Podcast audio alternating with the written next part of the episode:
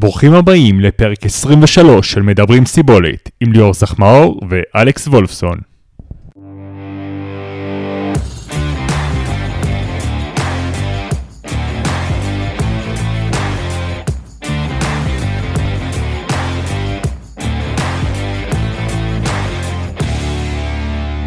אהלן ליאור, מה נשמע? בסדר, אלכס, מה המצב? מה קורה? בסדר, בסדר, אתה יודע שזה פרק אה, 23? או, הרבה. אתה יודע מה זה אומר? אתה יודע, זה אומר ש-23 שעות כמעט שאפשר להאזין להם. זה הרבה, אבל אם אתם מספיק חזקים, אז אה, הרבה אימוני trainer. הרבה אימוני trainer. כן. כן, אה, כן, אני לפעמים פוגש אנשים, אתה יודע, אני יודע שהרבה אנשים גם אה, אוהבים להקשיב, לחזור קצת אחורה, כי הרבה, אתה יודע, בדרך כלל כשמישהו נוחת עליו פודקאסט שלנו, הוא רואה איזה קישור, הוא נכנס, ואז הוא ישר נוחת לאיזה פרק אה, אחרון, אז אחרי זה באמת אנשים חוזרים אה, אחורה בפודקאסטים. זהו, מקווה שאתם אה, נהנים. לגמרי. כן, טוב, בסדר, אז בואו ניגש ככה למה שקורה בארץ עכשיו. סוף סוף אה, חזרו התחרויות, אה, חלקם. כבר עכשיו היה לנו כמה אירועים מעניינים בסופש. כן, גם בסופש האחרון וגם אפילו סופש אחד לפני, אה, גם היו תחרויות אופני ערים. היה למשל אה, תחרות אינדורו פה באזור משמר העמק, איזושהי ליגה חדשה של אופני ערים, תחרויות אינדורו, שזה אה, ענף קצת שונה, שנוגה קורם אה, מאוד מכניסה אותו לארץ, וזה מאוד מאוד יפה. מה, מה זה אומר בדיוק? זה בגדול סוג של דאוניל, אבל לא בדיוק. אבל uh, אתה יודע, זה כאילו מרוץ שהוא יותר טכני מאשר uh, פיזיולוגי, נקרא לזה, בהקשר של uh, לב ריאה. מהמם. זה לא פחות קשה אולי פיזיולוגית, אבל לא בהקשר של uh, הקלאסי שאנחנו מכירים, זו תחרות של uh, לא הרבה זמן, זה ראנים, כאילו, של uh, יחסית קצרים.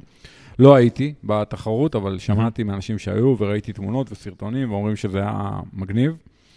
ולהבדיל מתחרויות אחרות, זה תחרויות שמביאות קהל. כן, זה גם נשמע שמצטלם טוב. מצטלם. טוב, מביא קהל ליער, כאילו, זה... אומרים שזה היה הפנינג ואירוע מגניב, ויש לדעתי בתחילת מאי עוד אירוע כזה. אה, אולי נביא מתישהו את נוגה שתספר על זה. כן, יכול להיות נחמד. נשמע, נשמע רעיון ממש טוב, כן. כן. זהו, והיה באמת אה, גם בסוף שבוע האחרון היו עוד תחרויות אופני ערים, אה, בשפרעם ובמשגב. היה, הייתה תחרות ברמת הגולן, המרתון הרי הגעש הזה, המרוץ הרי ריצה. הגעש. כן, תחרות כן. ריצה. המקצה הארוך היה לדעתי 32 קילומטר. אה, מזג האוויר היה מעניין. תסביר. לדעתי היה להם אה, ערפל, אה, ערפל, חורף כזה, וואי. שלוליות, כאילו, אתה יודע, היה פתאום בסוף שבוע האחרון הרי היה קצת גשם וקר וזה. אני רכבתי באזור לטרון, וזה היה פתאום חורף, כאילו, היה קצת גשם, היה קר, היה רוח, היה מעניין בסוף שבוע. אז עוד אה, בצפון בכלל בטח. אה, כן, כן. וגם, אה, וגם הטופוגרפיה של המסלול שם היא כמו בצפון, היא גם מסלול לא פראייר בכלל, נכון? בדיוק, בדיוק. אז, אז זה יפה לראות, תחרויות קורות, אירועים חזרו להתקיים, וזה מאוד מאוד יפה. היום אנחנו מקליטים, זה יום ראשון. אה, בעולם יש תחרות מאוד מעניינת היום, אה, יש חצי בטקסס, אה, ויש שם כמה מקצוענים ברמה מאוד גבוהה, בעיקר בגברים. אה, סם לונג, ליון סנדרס, ג'ו סקיפר, בן קנו, זאת אומרת, בוא נגיד, ארבעת השמות האלה זה חבר'ה שיכולים לנצח בהוואי. כן. אז אה, חבר'ה מה, מה top 10 באיש ברזל כרגע בעולם, וכולם יהיו בחצי הזה, בטקסס, ויהיה סופר מעניין. כן, וזה בעיקר אה, מעניין כי מסלול הרכיבה שם הוא שטוח לחלוטין, ובדרך כלל יש שם תוצאות מטורפות. אני חושב, חושב ששנים קודמות אה, סטארסקי רכב שם אה, שעה 58, שעה 56. אה, 56? כן. וואו, וואו. אז זה באמת, מי שלא רוכב מספיק טוב, אז אה, אין לו בכלל סיכוי. על פניו נשמע שסנדרס באמת זה... הוא כנראה יש לו את הסיכוי הכי גדול לקחת את זה, אבל אה, לך תדע. כן, כן, לגמרי. אז זה קורה היום, ובשבועות הקרובים יהיו עוד כמה תחרויות בארץ. גם יש כמה תחרויות ריצה. אני חושב שאחת ששווה לציין זה המרוץ שהולך לקרות פה בעמק, אה, מרוץ השבלול, שזה חצי מרתון, שלהבנתי הוא מוקדש לאנשים אה, כבדי שמיעה. מהמם. אה, ונראה לי שזה הולך להיות אירוע נחמד ושונה ומיוחד. היה אמור להתקיים בשנה שעברה, אבל לא התקיים בגלל הקורונה. אה, אני חושב שמידד מפיק אותו.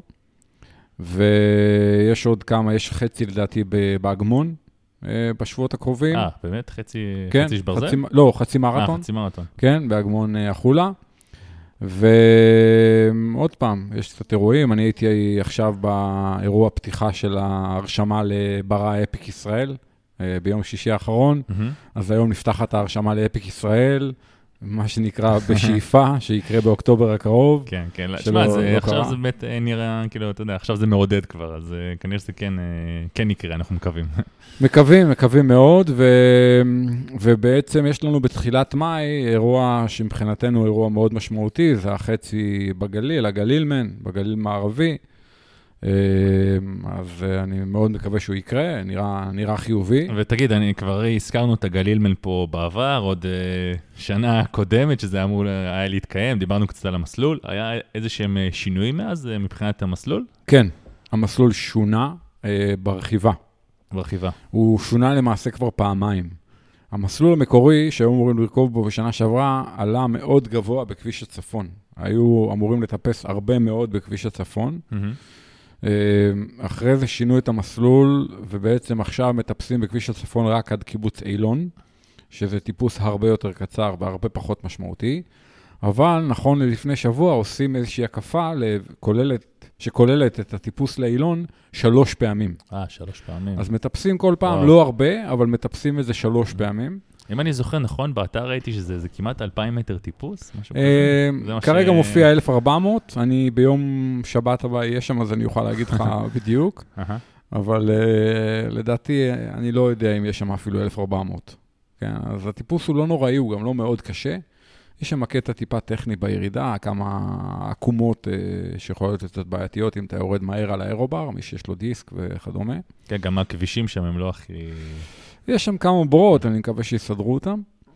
אה, אז זהו, זה הגלילמן בתחילת מאי, אולי נספיק להקליט אותו פודקאסט עד אז, אבל זה בהחלט תחרות שכרגע הטריאטלטים אה, מתכוננים אליה, היא בעוד שלושה שבועות. אז, אז דברים קורים, דברים זזים, וזה יפה לראות את זה וכיף לראות את זה. עדיין יש ערפל לגבי הקיץ הקרוב וכל מה שקשור לאיש ברזל. כן, כי בעולם כרגע זה נראה לפחות באירופה שרק הולכים אחורה, לא, לא קדימה. נכון, אז באמת יש המון ישראלים שרשומים אה, לאיירומנים בחו"ל. הרבה חבר'ה העבירו משנה שעברה, חלק נרשמו השנה מחדש, ולא יודעים מה יהיה. זאת אומרת, חלק מהתחרות כבר נדחו, רוב כן. התחרות שהיו אמורות להתקיים במאי-יוני כבר נדחו. התחרות של יולי פורמלית עוד לא נדחו, אבל אתה שואל אותי, סיכוי סביר מאוד להניח שהם יידחו לספטמבר-אוקטובר, כן. וגם אז השאלה אם הם כן, יתקיימו. כן, אני אגיד לך איך שזה נראה כרגע, לפחות אה, נראה לי שבגרמניה, כל מה שקורה שם מסביב, אני גם לא רואה את זה קורה בספטמבר, אני אגיד לך ככה. יש מצב. אני לא, אני פחות אופטימי לגבי זה. שאלה מה יקרה במקומות אחרים. אה, גם באוסטרליה היה אמור להיות אה, איירומן עוד כמה שבועות ודחו אותו. אוקיי? שזה באוסטרליה, שהמדינה כאילו סגורה ל- כן. לזרים. יכלו לקיים את זה כאילו בפורמט אוסטרלים בלבד, אבל הם דחו את התחרות. כמו שעשו בניו זילנד, כזה בדיוק. רק אה, פנימי. כן. בחור שלו. כן, כן, אז הם דחו את התחרות, וכמובן, המרתונים הגדולים לא מתקיימים בימים אלה, שהיו אמורים להיות בדרך כלל, אתה יודע, זה רומא, ברצלונה, פריז, אה, עוד מעט פראג במאי בדרך כלל, כל המרתונים האלה, כן, אין, אין, אין זה דיבור. אין, אין דיבור על זה. לא בכלל. מדברים על זה כן, בכלל, כן, כן, אז כן. אה, אתה יודע. ותגיד, אתה היית עכשיו באמת בסופה האחרון, בה הזכרת את האירוע פתיחה של הבר האפיק אה, ישראל. אה, אני חושב, אתה יודע, במיוחד שאנשים כל כך היו צמאים ל- לאירועים האלה, אתה באמת גם רואה מבחינת אה, מספר אנשים שמגיעים, שהגיעו נניח, שיש יש ביקוש. לגמרי, חבל הזמן. היו באירוע הזה, לדעתי, משהו כמו 500 איש. הם פתחו הרשמה לאירוע הזה, כי בגלל התו ירוק, קורונה וכל זה, היו צריכים ל- לנהל את, ה- את כמות האנשים וגם אה, לאכוף את התו הירוק בכניסה לאירוע. מהמם. והגיעו מלא אנשים עד כדי כך, בהרשמה כבר יום קודם הם כבר הודיעו שאי אפשר להירשם יותר, כי האירוע וואו. סגור. כן. אהה. אז uh, בהחלט יש צמא גדול לאירועים, לדעתי, גם שחייה, רכיבה, ריצה, בכל הענפי סיבולת שאנחנו אוהבים. כן, רק שיתקיים. בדיוק.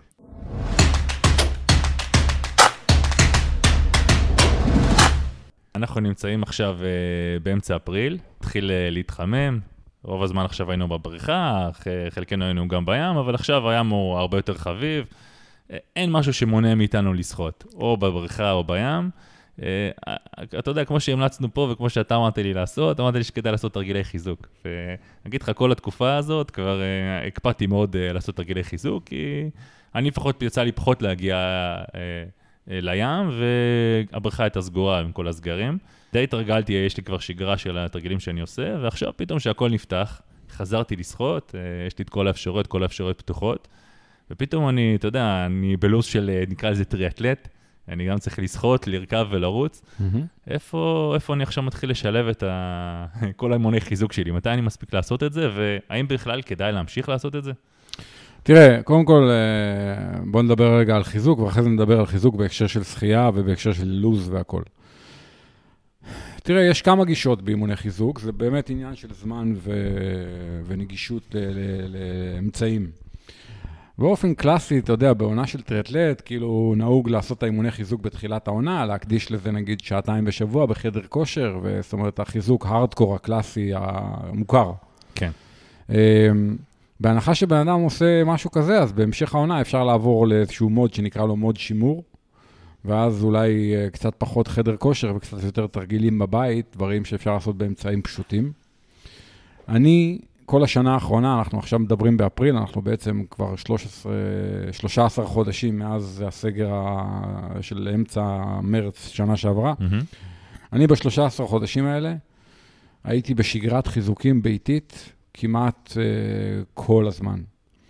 Uh, ברמת הכמה פעמים בשבוע, ברמת הרבע שעה, 20 דקות כל אימון, בבית, באמצעים פשוטים. Mm-hmm. זאת אומרת, יש לי מזרון, יש לי קטלבז, אה, אתה יודע, לא צריך משהו יותר מדי מסובך בשביל לעשות קצת רגליים, קצת בטן, ליבה, מי שרוצה קצת פלא גוף עליון, לא צריך משהו מסובך. אתה יודע, גם לעשות כפיפות מרפקים זה אפקטיבי. כן. ואני חושב שהרבע שעה הזאת, רבע שעה 20 דקות, שלוש פעמים בשבוע נגיד, זה מתחזק אותך, משמר אותך ברמה מסוימת, בעיקר בכל מה שקשור לבטן, גב, מה שנקרא ליבה וכל ה, הדברים האלה. אני חושב שלטריאטלט, ככל ש... במיוחד ככל שאתה מתבגר, זה מאוד אפקטיבי, וזה מאוד יעיל, וזה מאוד חשוב להיות חזק באזורים האלה. עוד פעם, בלי שעכשיו יש לך יחידת אימון שמוקדשת לזה, בחדר כושר או משהו כזה, או שתי יחידות, כי אז אתה באמת צריך להתחיל להגיד איפה אני מתעדף את זה על חשבון שחייה, רכיבה, ריצה וזה. אני אתן לך דוגמה ממש פרקטית מהיום בבוקר. היום בבוקר רצתי, mm-hmm. רצתי על המסילה, ולפני זה עשיתי פה בבית רבע שעה, 20 דקות, משהו כזה, אדווה ואני עשינו ביחד את השגרת חיזוקים שלנו, וזהו, ואז סיימתי את זה, ועליתי על המסילה ורצתי. זאת אומרת, זה גזל ממני עוד רבע שעה, 20 דקות בבוקר, זה, זה הסדר גודל. ו- ואני חושב שזה מאוד אפקטיבי, גם אם בן אדם חזר לשחות, זה עדיין לא רע להמשיך לעשות את זה. אמ, כמובן שהשחייה היא כן עוזרת. השחייה היא סוג של אימון חיזוק, במיוחד בכל מה שקשור לבטן, גב, ידיים, כתפיים, שכמות אה, וכדומה. אה, אז היא קצת מחליפה את זה, אבל בעיניי לא לגמרי. כלומר, אני לא רואה סתירה אה, בין הדברים, ולכן אני משתדל להמשיך לעשות את זה. כן, האמת באמת עכשיו, נתת לי רעיון גם, כי מה שאני בדרך כלל עושה זה... יש לי מין אה, כמו גומיות כאלה שקשורות אליהן כפות, כמו כפות של שחייה, ואז באמת אפשר לבצע גם אימונים על שרירים מאוד דומים, אה, כמו שאני עושה בשחייה. אבל איכשהו תמיד האימון חיזוק שלי, בסופו של דבר יוצא לי 40 דקות. אז זה לא משהו שאתה, אתה יודע, אתה עושה ככה על הדרך. אבל uh, אתה יודע, אני אומר לעצמי, אוקיי, אני באמת יכול uh, לקצר את זה, אני יכול לעשות את זה, אם אני אעשה את זה באמת רבע שעה, 20 דקות, אני אקח רק את הדברים, נניח שאני הכי צריך לעבוד עליהם, ואני ימקד אותם ברבע שעה האלה, נשמע הרבה יותר הגיוני באמת אה, לשמר משהו כזה. כי כרגע, שאני חושב כל פעם, אוקיי, עכשיו אני צריך לדחוף את ה-40 דקות האלה איפשהו, מבחינתי זה לא... כבר פחות. זה כבר נהיה עוד יחידת אימון, אתה מבין? כן, זה לא כן. ריאלי. אם אתה עושה את זה רבע שעה, אז אתה יכול לעשות את זה רגע לפני שאתה עולה ל trainer, נגיד. אתה מבין? ואז אין בעיה, אז ה trainer לא, יש לך נגיד trainer שעה 20, שעה וחצי, אז יאללה, תן עוד רבע שעה לפני זה, תעשה את האימון חיזוק הזה, וזה ריאלי, כי ברגע שזה 40 דקות, זה כבר נהיה עוד יחידת אימון, וזה קשה להשחיל את זה ביום. אתה מבין? כן, ו... כן, אז אני בטוח שהרבה אנשים גם נמצאים במצב הזה, שבאמת זה כבר נהיה כמו יחידת אימון, כי זה פשוט החליף להם תמיד את השחייה, ופתאום עכשיו זה דורש פה מין, אה, adjustment קטן. האויב של הטוב זה הטוב מאוד, אתה כן, יודע. כן. אני גם הייתי רוצה ללכת לחדר כושר שלוש פעמים בשבוע. אתה רואה לפעמים מקצוענים, אתה רואה מישהו ביוטיוב וזה, הוא גומר את השחייה, הולך לנוח, הולך לאכול, הולך לחדר כושר, הולך... סבבה, אנחנו לא יכולים לחיות ככה. אז צריך סביב החיים שלנו לנסות לשבץ את הדברים באופן שהוא סוסטיינבל, שהוא ריאלי ושהוא בר קיימא. אה, ולכן אני מאמין ברבע שעה הזאת, שלוש פעמים בשבוע נגיד, מי שמצליח לעשות את זה ולשמר את זה, אני חושב שהוא ירגיש אה, יותר טוב באימונים וגם בתחרות, כלומר, שחייה, רכיבה, ריצה. עובדה שאתה, אחרי שעשית תקופה מסוימת חיזוקים וחזרת לשחות, אמרת לי שאתה חושב שהעובדה שעשית חיזוקים אפשר לך לחזור לשחות הרבה יותר קל, בקלות. כן, כן, בהתחלה פקפקתי בזה, שזה באמת אה, יעזור, אה, אבל אה, וואלה, כן, לגמרי, ממש, זה, מרגיש שזה עזר לי מאוד, כאילו חזרתי, שמע, אני עדיין זוכה גרוע, אבל לפחות הכניסה לחזור לשחות, היא הר... הייתה הרבה יותר קלה, הרבה יותר, נכנסתי בצורה הרבה יותר חביבה, בוא, בוא נגיד. מאשר עכשיו באמת לבוא כל אימון ולהתחיל מההתחלה לסבול, אה, לסבול, לסבול, לסבול כל אימון. באמת נכנסתי הרבה יותר מהר, אז uh, זה כן עובד.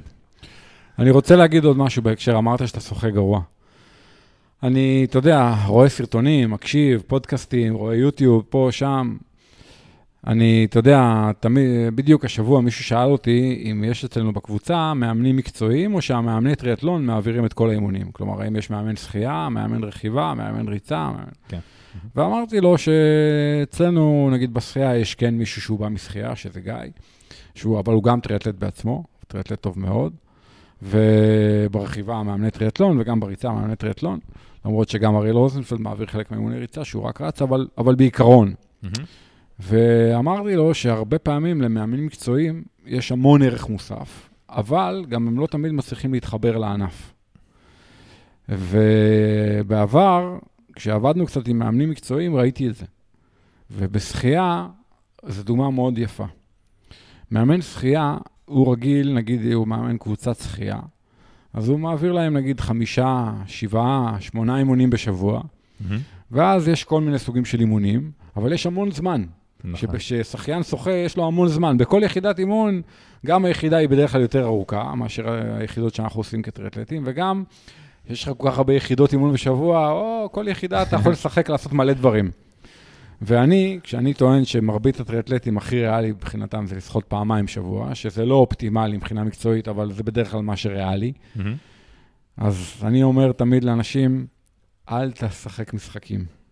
כנס למים, תעשה חימום, ותעשה 80 אחוז מהאימון, צריך להיות סט מרכזי משמעותי. לא חייב להיות uh, סופר קשה כל הזמן. גם צריך להגיד שהעדיפות בחתירה, כמו שתצטרך בתחרות עצמה, כי אצל שחיינים יש הרבה מעורב. רק חתירה. חתירה. כן. אני לא שוחה בשום סגנון אחר, אפילו לא לשנייה. עכשיו, כמובן שאם מאמן שחייה יקשיבו לזה, אז הם יגידו, זה טעות, אתה כן, מפתח כן, יכולות כן. אחרות. כן. הכל נכון, אבל כשיש לך, נגיד, סתם שעתיים בשבוע לשחות, אז להתחיל לשחות בסגנונות אחרים, מילא כשאתה ב off season אפשר, אבל ברוב הזמן אני שוחה רק חתירה, ואני גם משתדל לא לבזבז זמן במים, ולא, אני לא משחק הרבה משחקים. בזבוז זמן, נניח אה, עכשיו לשחות עם אה, סנפירים זה בזבוז זמן? לא, זה ממש לא בזבוז זמן. זה יכול להיות אחלה סט. Mm-hmm.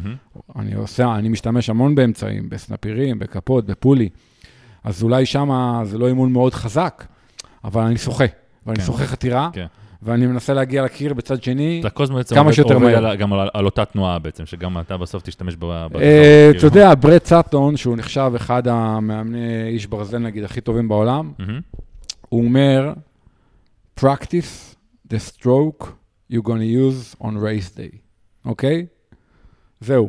אתה מבין מה אני מתכוון? כן. כאילו, אני אתן לך דוגמה, למשל, אני בתחרויות נושם כל שתי תנועות שמאלה.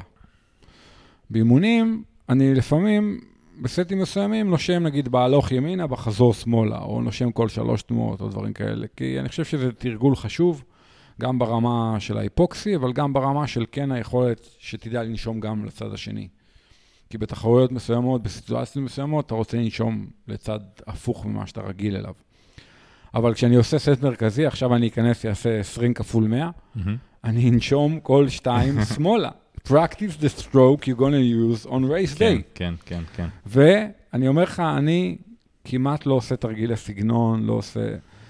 עכשיו, זה לא שהסגנון שלי הוא מדהים, אבל כשאתה טריאטלט ואתה פעמיים בשבוע נכנס לבריכה לשעה, אין לך זמן יותר מדי לשחק משחקים, וגם יכול להיות שהרבה פעמים אתה תעשה תרגילי סגנון והסגנון שלך ייראה יותר יפה, ויזואלית, אבל אתה לא תגיע לקיר בצד שני יותר מהר. אז זה לא תחרות יופי.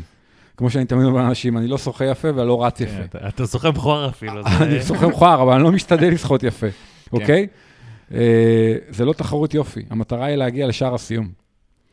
ואני חושב שהרבה מאוד אה, מאמני שחייה לא מצליחים לעשות האדפטציה לענף שלנו מהרבה בחינות, גם מההקשר של המים הפתוחים והדרפטינג וזה, אבל גם מהבחינה שכשאתה מאמן אנשים שיש להם כולה שעתיים בשבוע, נגיד, לשחות, אין הרבה זמן לעשות uh, כל מיני דברים, צריך לשחות, כן, ולשחות חזק. אבל, אבל יש, יש uh, אנשים שבאים ואומרים לך, אוקיי, חשוב שתהיה במים, קודם כל, חשוב שתיכנס למים, תשחה, תשחה, פשוט, כן. פשוט תהיה במים. אז mm-hmm. אתה יכול להגיד, אוקיי, אתה יודע, אז אני שוחה חזה, שוחה uh, גב, ואתה יודע, עושה כל מיני תרגילים uh, מעורב כזה. Uh, אז זה גם בסוף, בסופו של דבר, גם כאילו ייתן לי שיפור מסוים, אבל כשאנחנו uh, מדברים באמת על השיפור שאנחנו הכי, כאילו, אולי ייתן לנו את הקפיצה הכי גדולה, זה באמת אה, לשחות כמו שתשחה בתחרות, כמו שאתה אומר. אה. תראה, גם אני כן מאמין בזה שאם מישהו רוצה להשתפר בשחייה, הוא צריך להיכנס למים כמה פעמים בשבוע, בשאיפה, אם הוא יכול, אבל אה, הוא צריך לשחות, מה שאני קורא במודעות מלאה. אני אסביר לך למה אני מתכוון. אם עכשיו בן אדם שונא לשחות, והוא רואה בזה עונש, והוא לא מתחבר למקצוע הזה, לענף הזה. שיש הרבה טריאטלטים כאלה. ויש הרבה טריאטלטים כאלה, ואתה אומר לו עכשיו, תשמע, אתה חייב להיכנס למים ארבע פעמים בשבוע.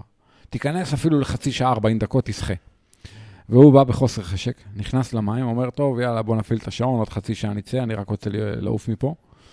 עכשיו הוא הולך, מעביר את היד בתוך המים, מערבב את המים סתם, mm-hmm. בחוסר חשק, בחוסר כוונה, לא חושב על מה הוא עושה, רק רוצה לעוף משם, הוא לא ישתפר. הוא ישחה יותר, הוא לא ישתפר. כן. אם אתה לא שוחה במודעות מלאה וחושב על כל גריפה, וכל הזמן מנסה לראות מה אתה עושה ומה אתה יכול לעשות יותר טוב, אז אתה לא תשתפר. זה מה שאני אומר כל הזמן. אתה פשוט תשחה יותר, אבל אתה לא תשתפר. ויכול להיות שזה סתם בזבוז זמן, כי יכול להיות שבזמן הזה יכולת לרכוב ולרוץ.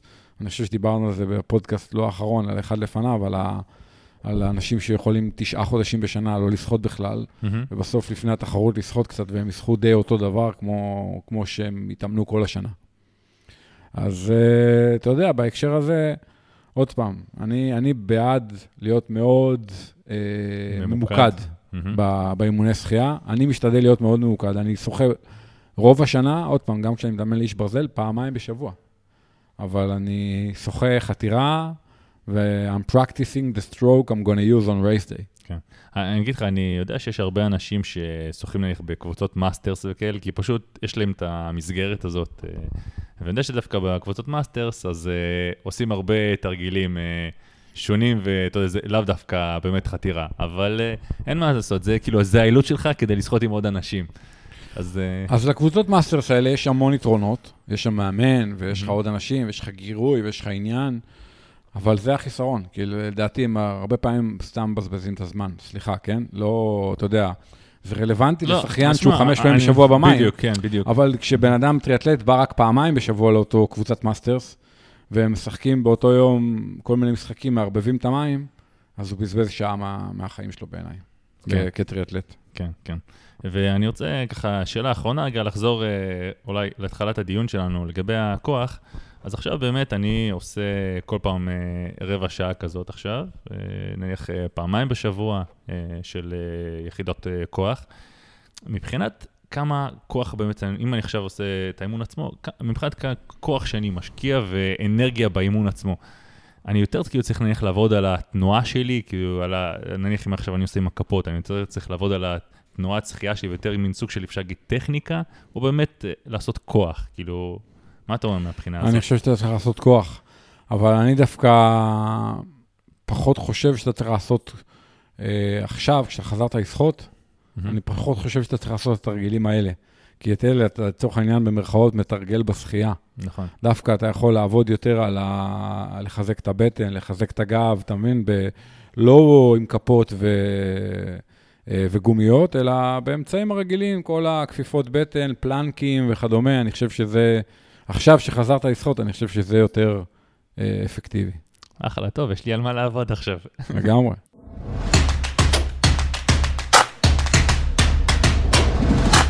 אוקיי, ליאור, הגיע פה הזמן לענות לקצת אה, שאלות ממאזינים. קיבלנו שאלה מנועם סוכניק לגבי אתגר ה Everesting, אבל אה, אולי לפני זה אה, פתיח קטן. אתה יודע, כל תקופת הקורונה המשוגעת הזאת, שאף תחרות לא התקיימה, זה מין יצר מצב בעולם שאנשים מחפשים אתגרים. יש את האתגר של הפיקים, איך קוראים לו? 20 peaks. 20 peaks.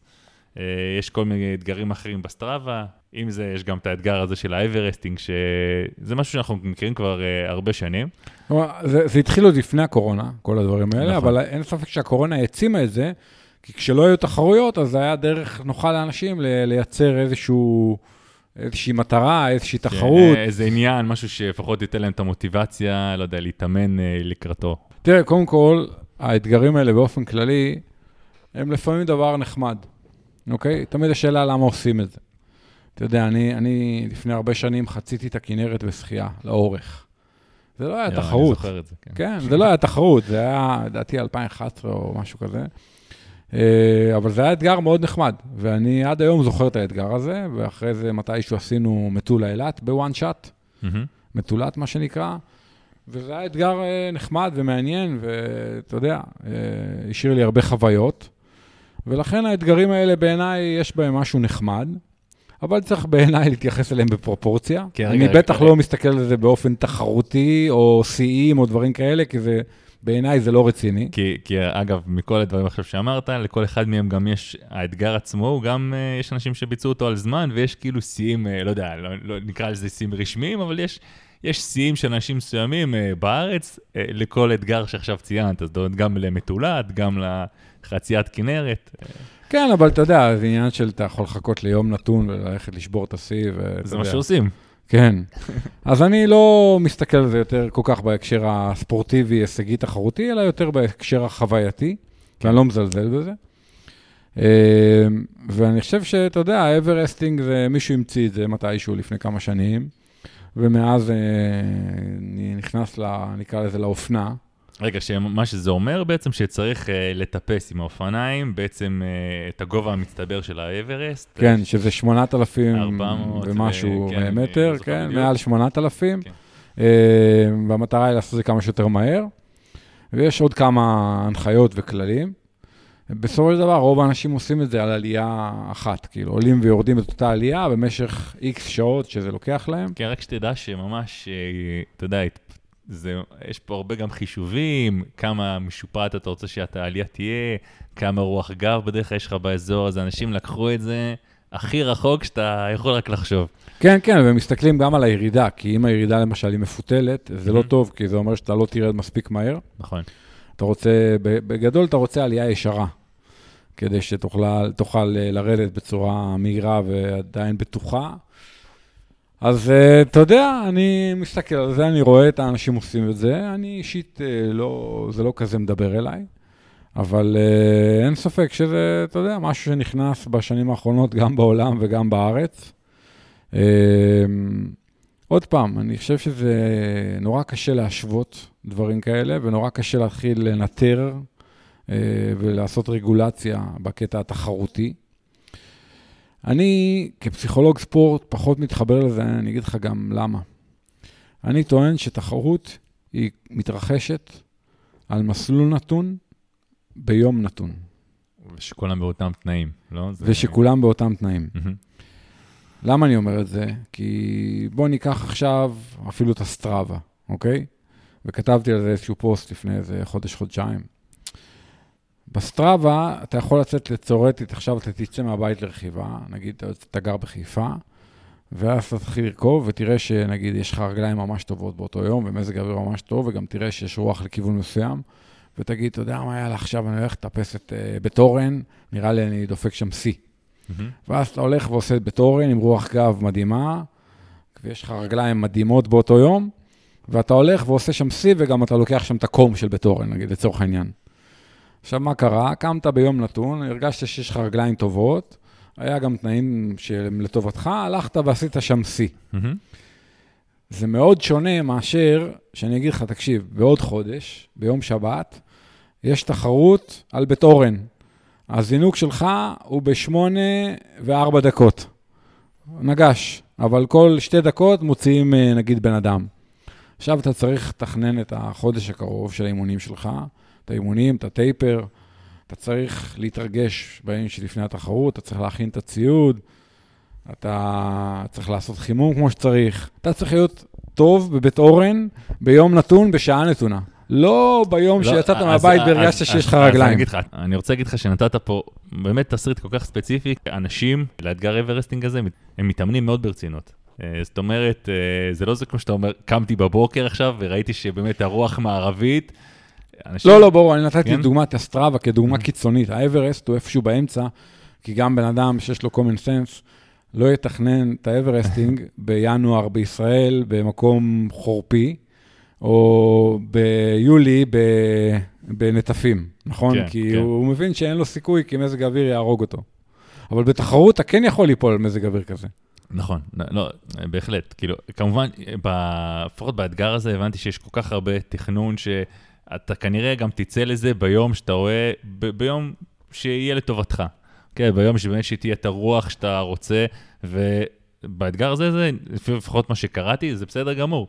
הם באמת מתכננים על יום עם רוח גב כזאת, לפחות אה, ראיתי, השיא העולמי עומד כרגע על איזה 6 שעות 40, שזה נשמע מטורף לגמרי. ובאמת, הבן אדם בנה על יום שהיה לו אה, רוח גב איזה 22 קמ"ש שם. אבל יש פה עוד דברים שנכנסים פה למשוואה הזאת. אה, גם האופניים שאתה מגיע איתם. אנשים חותכים חלקים מהאופניים בשביל שהם יהיו יותר קלות. אתה יודע, נכנס פה כל כך הרבה מחשבה לתוך הדבר הזה בשביל כאילו לקצץ כמה שיותר, כדי שתעלה כמה שיותר מהר את העלייה הזאת וגם תרד כמה שיותר מהר. אז יש מה, מצד אחד זה כאילו, זה מעניין אותי כל התהליך שבאמת אתה עושה לקראת זה, מבחינת כל ההכנות, כי זה, זה כן תהליך רציני, שבסופו של דבר אתה כן שואף לעשות, אתה יודע, באמת אה, תוצאה טובה. אבל מצד שני, באמת ה... כל המעורבות הרבה הזאת, זה כמו, כמו המסיב של המרתון של קיפצ'וגה שם, שעם ה, עם ה, עם הנייקי. כן. זה מרגיש לי קצת כאילו תעשייתי מדי יכול להיות. זאת אומרת, אז אוקיי, לי היה מזל באמת, והיה לי רוח של 26 קמ"ש אה, בגב. אה, לך לא יהיה את זה, כאילו, ועל אותה עלייה. זה, כמו שאמרת, התנאים... מה שאתה אומר, זה, אתה יודע, זה מעלה דיון יותר רחב, אני אסביר לך למה אני מתכוון. בענפי הסיבולת יש שני סוגים של ענפים. יש ענפים שבהם יש משמעות לתוצאה, ויש ענפים שבהם אין משמעות לתוצאה. Mm-hmm. ענפים נקרא להם שהם מבוססים שיאים, ואנשים שהם מבוססים רק תחרות, רק מיקום. אני אתן לך שתי דוגמאות מאוד קיצוניות. באופניים, באופני כביש וגם באופני ערים, mm-hmm. אין משמעות לשיאים. אתה מבין מה אני מתכוון? נכון. כלומר, ש... מה שמשנה זה מי ניצח את הטור דה פרנס, או מי ניצח את התחרות האולימפית באופני ערים, אוקיי? אף אחד לא שאל כמה הוא נסע ממוצע, מהירות, או כמה ואטים, או, אתה מבין כאן? זה לא נכון, מעניין, אין נכון. דיון כזה. ביום נתון, במסלול נתון, עם מתחרים מסוימים, הוא ניצח את התחרות. לעומת זה, יש ענפים שהם רק מבוססי, כמעט אך ורק מבוססי תוצאה. אני אישית פחות מתחבר אליהם. אני יותר מתחבר לענפים שבהם יש תחרות. אותי מעניין מי אלוף העולם באיש ברזל, זה יותר מעניין אותי אם הוא עשה באותו יום 8-10 או 7-55. כי התנאים הם פקטור מטורף, אתה מבין? כאילו, זה קשה נורא להשוות שנים. ולכן אני הרבה יותר מסתכל מי ניצח את התחרות, מי אלוף העולם, מאשר מי עשה שעתיים 0-2 ומי לא. ככה אני רואה את זה. כן, אתה אומר בעצם, אתה מעדיף תחרויות שהתנאים באמת שווים לכולם. אה, נכון, ובגלל זה אני פחות מתחבר ל Everesting, כי ב Everesting זה לא תחרות בעיניי, אתה מבין? כל אחד בוחר לעצמו מקום אחר, יום אחר, תנאים אחרים. אני רוצה תחרות, גם ה-20 פיקס, אליי זה לא מדבר, עוד פעם, אני מכבד ומעריך, כן, שאף אחד לא יבין לא נכון. אני אישית לא מתחבר לזה. אני מתחבר לתחרויות שקורות ביום נתון, בשעה נתונה, על מסלול מסוים, וכולם עומדים אחד ליד השני עם ההתרגשות, ועם זה שלא ישנת טוב בלילה, ועם... כן, זה חלק מהמשחק, בעיניי. כן, כן. למרות שגם, אה, אתה צודק וזה, אבל גם לאתגר כזה שמישהו מתכונן ברצינות, אז גם הוא כנראה יתרגש, ואתה יודע, כשאתה בא במיוחד ל... אתה יודע, לקחנו את ה Everesting כדוגמה, אבל באמת כשאתה בא לאתגר כל כך ארוך, אתה תמיד, אה, אתה לא יודע מה יהיה במהלכו. עכשיו אני אשאל אותך עוד שאלה, אוקיי? שאולי קצת תעצבן. אם לא היה היום פייסבוק, פייסבוק, אינסטגרם ווואטסאפ, אנשים עדיין היו עושים את האתגרים האלה? שאלה קשה. כאילו, אנחנו כנראה יודעים את התשובה, והזכרנו את זה גם אה, בעבר פה, כנראה שלא. אה, רוב הסיכויים שלא. אני אשאל אותך אפילו שאלה יותר ספציפית. נניח שבן אדם מתכנן לעשות Everesting, והוא נניח מתאפק ולא כותב על זה כלום ולא אומר על זה כלום ליותר מדי אנשים, והוא מתחיל ולא הולך לו, והוא מפסיק. הוא יכתוב על זה פוסט? 99% מהאנשים לא. עכשיו, אתה מבין למה אני פחות מתחבר לספורט הזה? כן. שנקרא כן. אתגרים, כאילו? כן. בהקשר התחרותי, עוד פעם, אתגרים אישיים, שאם בן אדם עכשיו הוא רוצה לעשות uh, מטולה אילת, או לחצות את הכינרת, או לרוץ uh, את שביל ישראל, בשביל האתגר שלו עם עצמו, אז אני אחלה, אבל לקרוא לזה תחרות ולהתחיל להשוות זמנים וזה, פה אני קצת מאבד את זה. כן, כן, גם uh, במיוחד, uh, במיוחד שמשווים זמנים, כמו שאמרנו, אתה יודע, הרי השטח שעשית, את הטופוגרפיה שאתה עושה בה את זה כל כך משנה, יש כל כך הרבה תנאים שונים לכולם, אי אפשר להשוות את זה באמת, אי אפשר באמת להשוות, וכאן באמת זה הבעיה המרכזית. אני כן חושב שכמשהו שבאמת עכשיו בתקופת הקורונה ובכלל, כמשהו שייתן מוטיבציה, זה אחלה. אתה יודע, משהו, איזה אתגר כזה להתאמן לקראתו. כן, פרודנו עשה איירון בבית, אתה זוכר? כן. לפני עשרה חודשים בערך? כן, כן, כן, כן. בדיוק. אה, הוא היה עושה את זה אם לא היה פייסבוק? לא. הוא עשה את זה כאילו התרים כספים וזה, אם לא, לא היה רשתות חברתיות, הוא לא יכל להתרים כספים. נכון, נכון, כן. נכון. כן. טוב, בכל אופן, אה, תשמע, אה, אתגר מעניין, ו... אה, נראה שזה תופס תאוצה בארץ. אה, אתה יודע, כל האתגרים האלה, גם ה-20 פיקס, אני גם, אה, יש לי הרבה חברים שכן, מדי שבוע נוסעים לכל מיני גבעות, לנסות לשבור את השיאים, וגם, אתה יודע, מעניין אותי ש... בעבר לפחות הייתה תפיסה שהיית בא, כשאתה בא לשבור את השיא, אתה תמיד בא, בא לבד ועושה את זה, אבל היום אתה מביא איתך אנשים שימשכו אותך, אתה בונה על יום עם רוח, ו... פה, פה איבדת אותי. אז uh, כל, כל אחד יעשה מה, מה שטוב לו. בדיוק.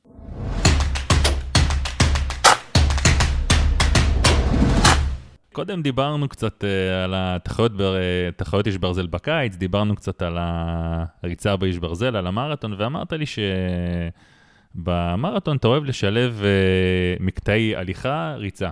Mm-hmm. ואמרתי לך, מה, מה הליכה? כאילו, אם אתה כבר, אם אתה באמת מרגיש טוב, ו... אתה יכול לרוץ, למה שתעבור על ההליכה?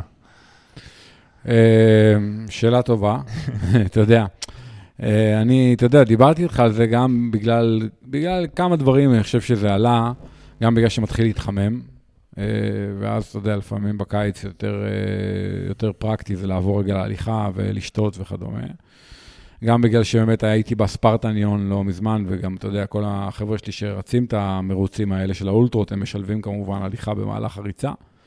וזה יותר מהר מאשר אם תנסה לרוץ את הכל ברצף. אבל אני יכול להגיד לך, אוקיי, אבל uh, אם אני עכשיו באיש ברזל, אז uh, יש לי 42 קילומטר, זה לא 160 קילומטר. אז... Uh... נכון, אבל אתה מגיע אליהם, תקשיב, אני טוען שבאיש ברזל שוחים 3.8, רוכבים 180, ואז רצים אולטרה מרתון של 42 קילומטר. למה אני קורא לזה אולטרה מרתון ולא מרתון? כי במרתון נקי אתה עומד על קו זינוק אחרי שעשית חימום, ומאגרי הגליקוגן מלאים, הרגליים פיקס, הגוף במצב אופטימלי, ועכשיו אתה יכול לרוץ יחסית מאוד מאוד חזק. כשאתה מגיע למרתון באיש ברזל, מאגרי הגליקוגן כבר לא ממש מלאים, כי אין מה לעשות, כבר אה, אתה בפעילות לפחות חמש-שש שעות, לפחות, כן? המקצוענים זה חמש-שש שעות, אנחנו יותר. אה, ואתה עייף, כבר יש הרבה קרעים מיקרוסקופיים בשרירים, ואתה יודע, אתה שחוק, גם פיזיולוגית, גם מנטלית, עצבית, ולכן אתה מתחיל את המרתון במצב גופני שהוא ממש לא אופטימלי. שזה מאוד מזכיר כמו מצב שנגיד אתה ב-40 קילומטר האחרונים של אולטרה מרתון של נגיד 100 קילומטר.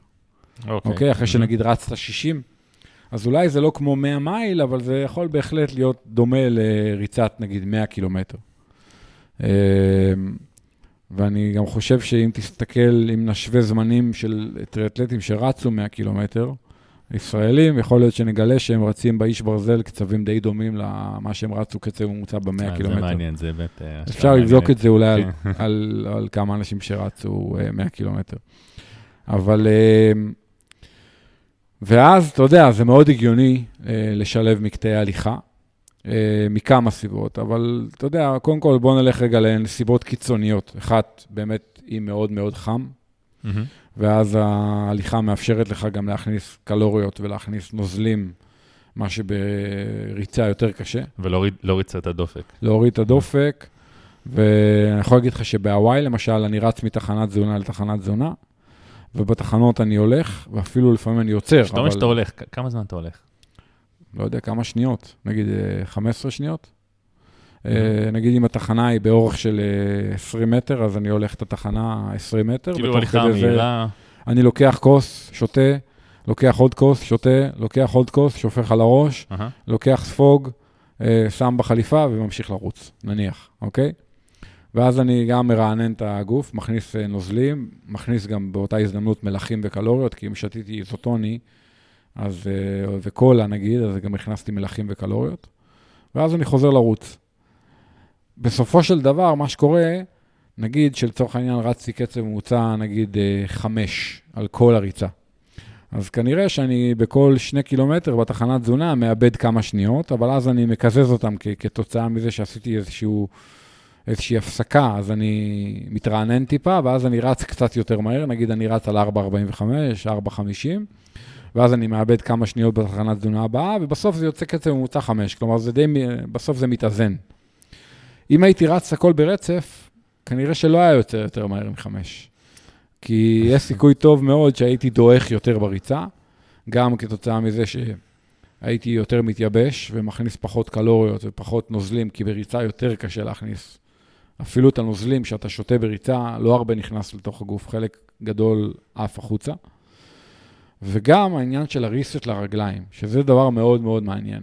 באולטרה מרתון, גם אנשים שרצים תיק נגיד, ויש להם עליהם כעיקרון את כל מה שהם צריכים, יש להם את הנוזלים ואת הקלוריות ואת המלחים, ויש להם בתיק ג'לים, הם Mhm. עדיין עוברים להליכה, למרות שתאורטית הם לא צריכים ללכת, הם לא צריכים את התחנות תזונה. נכון. הם עדיין עוברים להליכה. למה הם עוברים להליכה?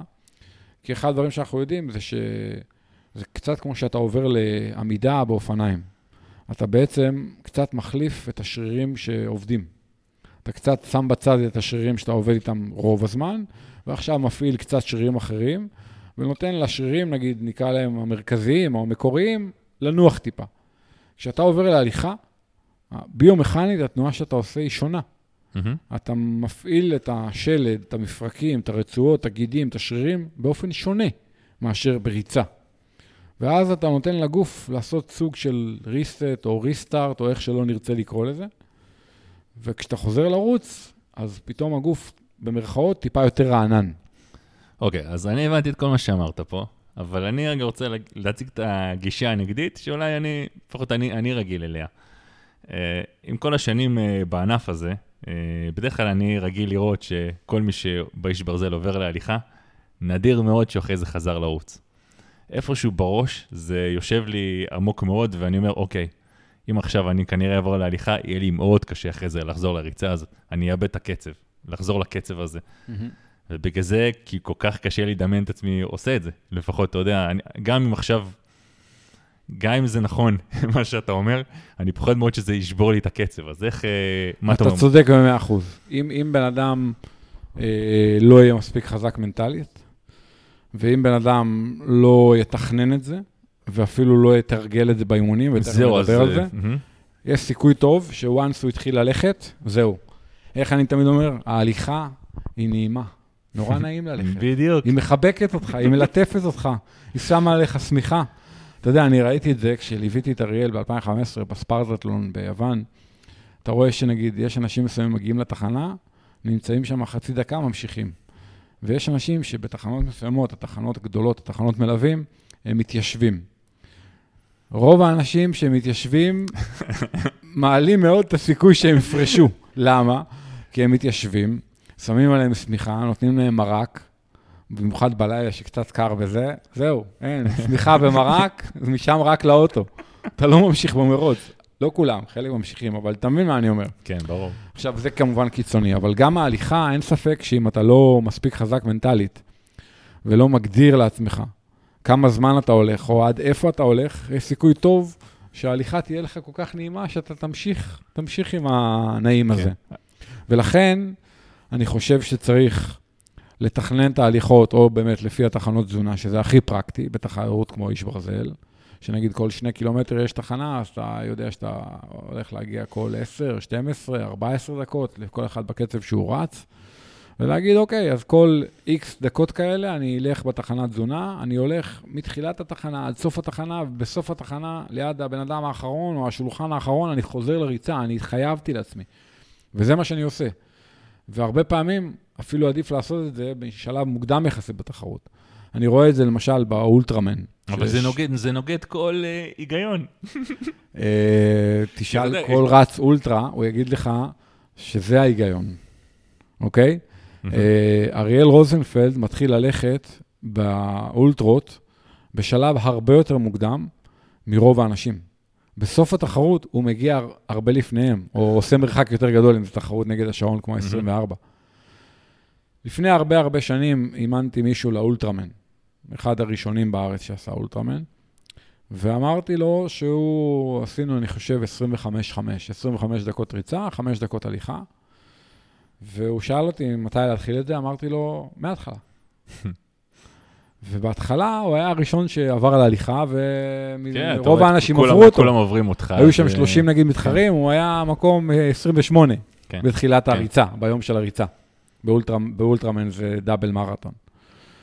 בסוף הריצה הוא הגיע בין הראשונים, אוקיי?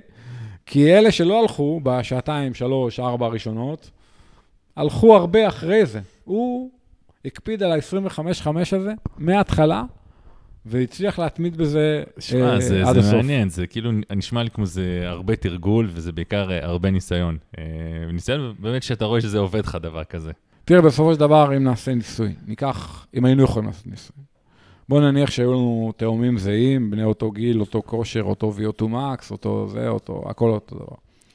ושניהם היו מתאמנים, נגיד, רצים את כל הריצות הארוכות לאיש ברזל ביחד, ואחד מהם, נניח, היינו מבקשים ממנו שבתחרות כל uh, תחנת תזונה יעבור לכמה שניות להליכה ויחזור לרוץ, והשני, שירוץ את כל התחנות.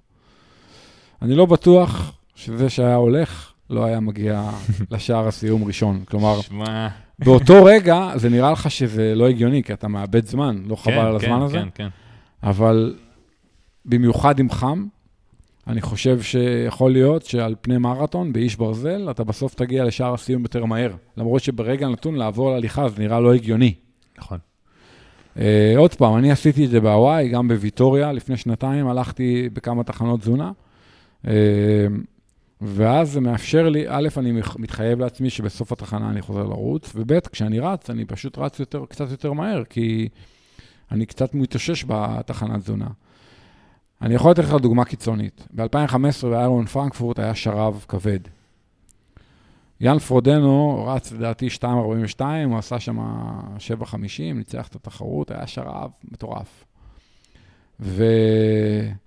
שאלו אותו מה, מה הוא עשה, הוא כל תחנת תזונה, הוא עצר, שפך על עצמו מים, שתה מלא, רץ שני קילומטר, עצר, שפך על עצמו מים, שתה מלא, ואז הוא אמר, אה, אני עשיתי אינטרוולים, כמו, כמו באימונים, עשיתי סטים, אוקיי? הוא רץ 3.45, 3.40, כאילו, הוא ממש אמר את זה אחרי התחרות, שהוא עשה את זה כמו באימון. 3.45 לקילומטר. כן, לקילומטר, אוקיי? ו... אז זה דוגמה קיצונית, אבל אתה מבין מה אני אומר? כלומר, עוד פעם, זה במיוחד בתחרויות חמות, אבל גם בתחרות רגילה, אני חושב שנגיד סתם, אנשים שרצים במרתון באיש ברזל, נגיד מעל ארבע שעות, mm-hmm. אין לי ספק שאם ישלבו הליכות יזומות, מתוכננות, או לפי זמן, או לפי תחנות תזונה. או, או לפי סימנים אפילו ב... אתה יודע, עד העמוד, עד העמוד הבא אני הולך, או משהו כזה. כן, אבל הכי הגיוני זה כן. בתחנת תזונה, כי כן, אז אתה כבר כן. מנצל את זה. אבל אני, אני אומר לך שהם ירוצו יותר מהר. זאת אומרת, הם יעשו את המרתון יותר מהר. מה כן? הרבה יותר טוב לעשות את זה אם תרגלת את זה כן, כן. לפחות בחלק מהאימונים. אבל אז אתה אומר, מה, אני עכשיו, אני, יש לי פה אימון, אה, אני רוצה לנצל, לנצל את הזמן שלי בצורה הכי אפקטיבית. כן, יש לי עכשיו 20 קילומטר. אני עכשיו אתחיל ללכת ב-20 קילומטר האלה, אני אתחיל לחל... לחלק פה מקטעים של אה, הליכה, ריצה. כן, זה- התשובה היא כן, התשובה היא כן. אתה יודע, זה כמו שעכשיו, לצורך העניין, יש לך שעה וחצי, נגיד, זמן לרוץ. אתה יכול ללכת לרוץ במסלול הכי מהיר, הכי קל, ואז תספיק לעשות, נגיד, הרבה קילומטרים. ואתה יכול ללכת לרוץ במסלול הרבה יותר קשה ומאתגר בזה. אז, אז תחזור הביתה, אם על הגרמין יהיה לך, נגיד, שני קילומטר פחות. האם זה פחות אפקטיבי?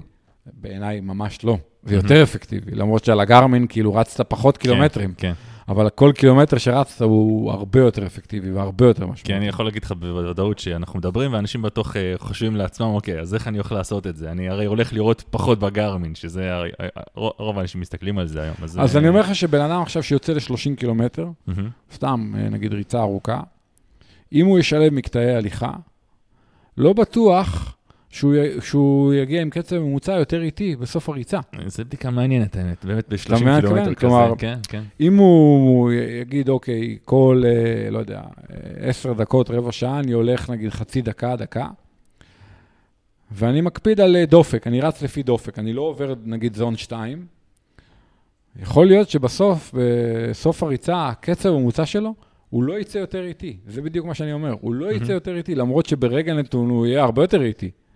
אבל בסוף, במצטבר על כל הריצה, ולא רק זה, אני אגיד לך עוד דבר, שזה משהו שהוא פחות רלוונטי לתחרות, אבל הוא כן רלוונטי לאימונים. הוא יתאושש יותר מהר מהריצה הזאת. אוקיי? הוא וואלה. יתאושש מהריצה הזאת יותר מהר, כן. בסדר? כי המקטעי הליכה, הרענון הזה שהם עושים לגוף, יש להם השפעה גם במקרו. בסדר? יש להם גם אפקט שיעורי. מהמם. ולכן אני חושב שבן אדם כזה, הוא גם יקטין קצת את הסיכוי לפציעות, וגם אני חושב שהוא יתאושש מהריצה הזאת יותר מהר. זאת אחת הסיבות, למשל, שאני רץ חלק מהריצות על מסילה, למשל, רצתי הבוקר על מסילה. למה? כי הייתי עם רגליים מאוד תפוסות ומאוד עמוסות מיומיים של רכיבה לא קלים, וכשאני רץ על מסילה, אז יש לי פחות אימפקט. בגלל זה אני רץ על מסילה. אוקיי, אבל uh, חשוב לציין באמת שאתה חוזר, ברגע שחוזרים uh, מההליכה הזאת, אז לא פתאום uh, לתת ספרינט להשלים את, ה... לא, לא, לא. את המחסור. לא, לא, לא, run your natural pace, כאילו. תחזור לקצב הנוח שלך, הטבעי שלך, תראה שאתה מגביל את עצמך בדופק כדי לא- שלא תשתולל, נגיד, וגם יכול להגביל את עצמך בקצב.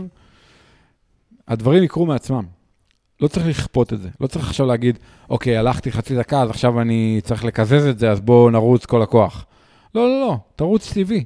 זה יתקזז לבד. אתה באופן טבעי, אתה תרוץ יחסית יותר מהר ממה שהיית רץ, אם היית ממשיך לרוץ כל הזמן ברצף.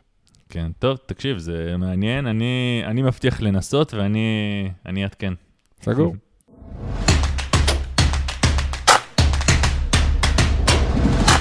אלכס, אה, דיברנו קצת על אופני הרים, ואמרתי לך שהייתי באירוע של הברא Epic Israel, אה, ואחרי זה סיפרת לי שגם אתה היית שם במקרה באותו יום, הלכת דווקא לרוץ ביער עופר. אנחנו הרי מאוד אה, אוהבים לרוץ בשטח, אנחנו מדברים על זה הרבה, על היתרונות של זה, גם מבחינה פיזיולוגית, מקצועית, וגם שזה fun. וסיפרת לי שהפעם עשית משהו שונה, לא רצת בדרך נוף כרמל, אלא באמת הלכת לרוץ ביער עופר, ורצת עם הניווט, הורדת איזשהו קובץ, ורצת עם הניווט של הגרמין. אה, איך זה היה? זה עבד? הסתדרת? מצאת את הדרך? כן, אז אתה יודע, אז uh, הרבה שנים, אתה יודע, בכל השונה גרמין, uh, פיצ'ר חזק מאוד שהם דוחפים זה ה-navigation, זה הניווט, ובעצם כשאתה ממש רואה את השבילים שבהם אתה רץ, אתה גם יכול לרוץ על uh, שביל שמישהו כבר רץ, אתה בעצם מוריד את ה... כן, אנחנו, אנחנו משתמשים בזה באופני ערים באמת עם קבצי ניווט ל... אז uh, אותו דבר, אמרתי, רציתי קצת לגוון, אמרתי, אני אלך למסלול חדש, מצאתי איזה משהו באינטרנט, uh, הורדתי איזה 25 קילומטר uh, ביער עופר, ראיתי כתוב על 25 קילומטר, היה שם uh, 400 מטר טיפוס או משהו כזה, קצת, קצת פחות. ואמרתי, אוקיי, זה נשמע מגניב, והטענתי את המסלול, הגעתי לנקודה שאני צריך להתחיל. בשעון אתה גם מתחיל את זה בצורה מאוד פשוטה, ואז ישר מראה לך מפה, ובעצם חץ שאתה נמצא על המסלול. בהתחלה לרגע לא הבנתי בעצם איפה, לאיזה כיוון אני צריך לרוץ, איפה זה הלוך ואיפה זה חזור של המסלול, בסופו של דבר זה מסלול אה, מעגלי, אבל מהר מאוד זה, יש שם איזה, זה מאוד נוח, יש שם איזה חץ שפשוט מראה לך הוא ממש, יש כנראה ברומטר או משהו בשעון, והוא ממש מראה לך שמאלה או ימינה כזה, או אחורה. Uh, התחלתי לרוץ עם, על, על המסלול, ושוב פעם, אין לי מושג מה זה המסלול הזה, אוקיי? פעם ראשונה אני שם. אגב, צריך גם להגיד שאני לא הייתי בכלל מודע לכל האירוע הזה של, ה, של האיפיק uh, באותם הרגעים, גם לא ידעתי שאתה שם. Uh, ראיתי המון רוכבי שטח, ראיתי מלא מלא אנשים, ושוב פעם, תחשוב שעכשיו באתי למקום שאין לי מושג, אף פעם לא הייתי שם, ואני פשוט, הדבר היחיד שאני מסתמך עליו זה השעון והמסלול. כל הזמן באמת אני מסתכל על החצים בשעון. אה, שאגב, זה קצת, אולי באמת ריצה ראשונה, זה אולי באיזשהו מקום קצת מציק, כי אתה כל הזמן צריך להיות בשעון, כי אם יש פניות, אתה לא רוצה לפספס. צריך להגיד שזה סופר מדויק. אה, זה עבד. זה עבד, זה עבד, וברגע שאתה קצת יוצא מהמסלול, הוא, הוא, הוא, הוא, עושה לך כזה ביפ ואומר לך אוף קורס. ירדת מהמסלול, והוא גם מראה לך כמה מטרים, אה, קילומטרים, אתה כבר מחוץ למסלול. כן. ואז הוא בעצם עוזר לך גם לחזור למסלול. מפה לשם אה, נתקעתי שם בקצת כלבים בדרך, אה, נאלצתי אה, לשנות את המסלול. בסוף כן נאלצתי פשוט לרדת מהמסלול, כי עם הכלבים אי אפשר להמשיך אותו. איכשהו בסוף עליתי עוד פעם על המסלול, עוד פעם היה כלבים, שיניתי עוד פעם את המסלול. בסוף הגעתי למצב באמת שאני רץ שם בשיפועים די מוגזמים, זה לא בדיוק מה שתכננתי. אז על פניו, הפיצ'ר עצמו אה, עובד מדהים, באמת, כל פעם זה ראה איפה אני נמצא, וברגע שאתה עולה על המסלול, זה גם מראה לך תמיד כמה עוד נשאר לך עד אה, סיום ההקפה, אפשר להגיד. אה, עוד כל מיני אה, פרמטרים נחמדים על, אה, ברגע שאתה נמצא בעלייה, אבל זה המדדים הרגילים של אה, גרמין. כן. אז אה, אני חייב להגיד שזה ממש הפתיע אותי לטובה, כי איכשהו אני תמיד בראש, אה, גם אגב בשעוני, בשעוני האופניים שאנחנו משתמשים, שזה פיצ'ר שיותר משתמשים בו בחו"ל. בדרך כלל... איכשהו, כשאתה בחו"ל, אז אתה באמת במקומות לא מוכרים, ושם בעיקר אתה צריך לעשות דברים כאלה. בארץ, איכשהו, כל השנים בחיים לא השתמשתי בזה, אבל זה עובד. וואלה, יפה. טוב, אם לא הכלבים, אז גם היית רץ את כל המסלול, על המסלול הנכון, מה שנקרא. כן, כן, לגמרי, ותשמע, אני כן אה, מאוד ממליץ לנסות משהו כזה, כי זה באמת, זה, זה לגוון, אה, אתה יודע, גיוונתי בסופו של דבר. Uh, ובאמת הפתיע אותי כמה בכל הפניות הקטנות האלה, איך זה ממש uh, מכוון אותך נכון. Uh, לא, לא, לא ציפיתי לזה, הייתי בטוח שאני אתבלבל. אגב, בשלב מסוים, אמרתי לך, כי ירדתי מהמסלול, ואמרתי, פחדתי שאני כבר אאבד את הדרך, כי באמת אני נמצא בשום מקום. ויש תמיד את האפשרות ה... של הטרק, טרק בק, כאילו, כן, go back, לחזור. כן. אז גם האמת, לחצתי על זה, וזה גם, זה עובד מצוין. וואלה, יפה. אז זהו, אז uh, אני ממליץ למי שרוצה קצת לגוון, uh, אפשר לנסות את זה, זה נחמד. נחמד, לגמרי.